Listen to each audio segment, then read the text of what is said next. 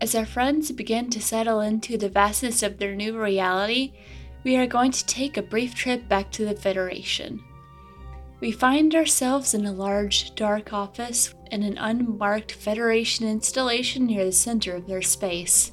An unknown official sits at his desk, waiting for something.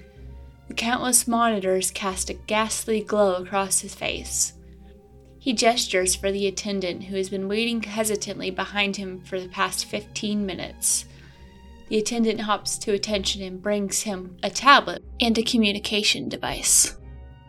I understand there were some complications in getting the package. A shame that.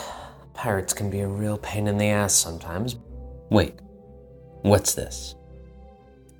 You told me it was stolen and they were in pursuit. There had been no indication that the package was recorded as being loaded onto the ship. Then why does it show here that the payload was detonated? What do you mean it wasn't in the cargo bay? Where could it possibly have gone? Send me all the information you have on that ship and their crew. Now! Imbeciles. The attendant rushes forward once more to pull up some information on the computers. The official mutters to himself under his breath as he scrolls through the ship information before finally settling on the crew manifest.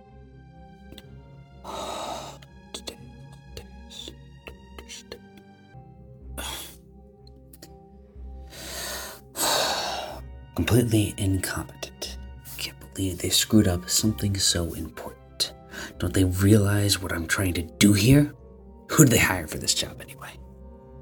Eh, she was always an upstart, and no one will miss these two. No, that's not possible. It can't be. Not her. Anyone but her. She was supposed to come here. Is everyone I work with incompetent? Damn them. They have no idea what they've cost me. I can't lose her. She's the key. She, she can't be gone. Maybe they could have. He trails off as something catches his attention, his eyes lighting up in recognition as a smile curls across his face. Could it be? is it possible? Perhaps this all is not lost, just altered in a way I could never have foreseen. This should prove interesting indeed. I knew the universe wouldn't let all my work go to waste. You there. What are you still doing? Go away. I have work to do. I hope you all enjoyed this little sneak peek into some of the behind the scenes things going on in the Aboard the Opal Star universe. And I hope you look forward to seeing what happens in our next episode.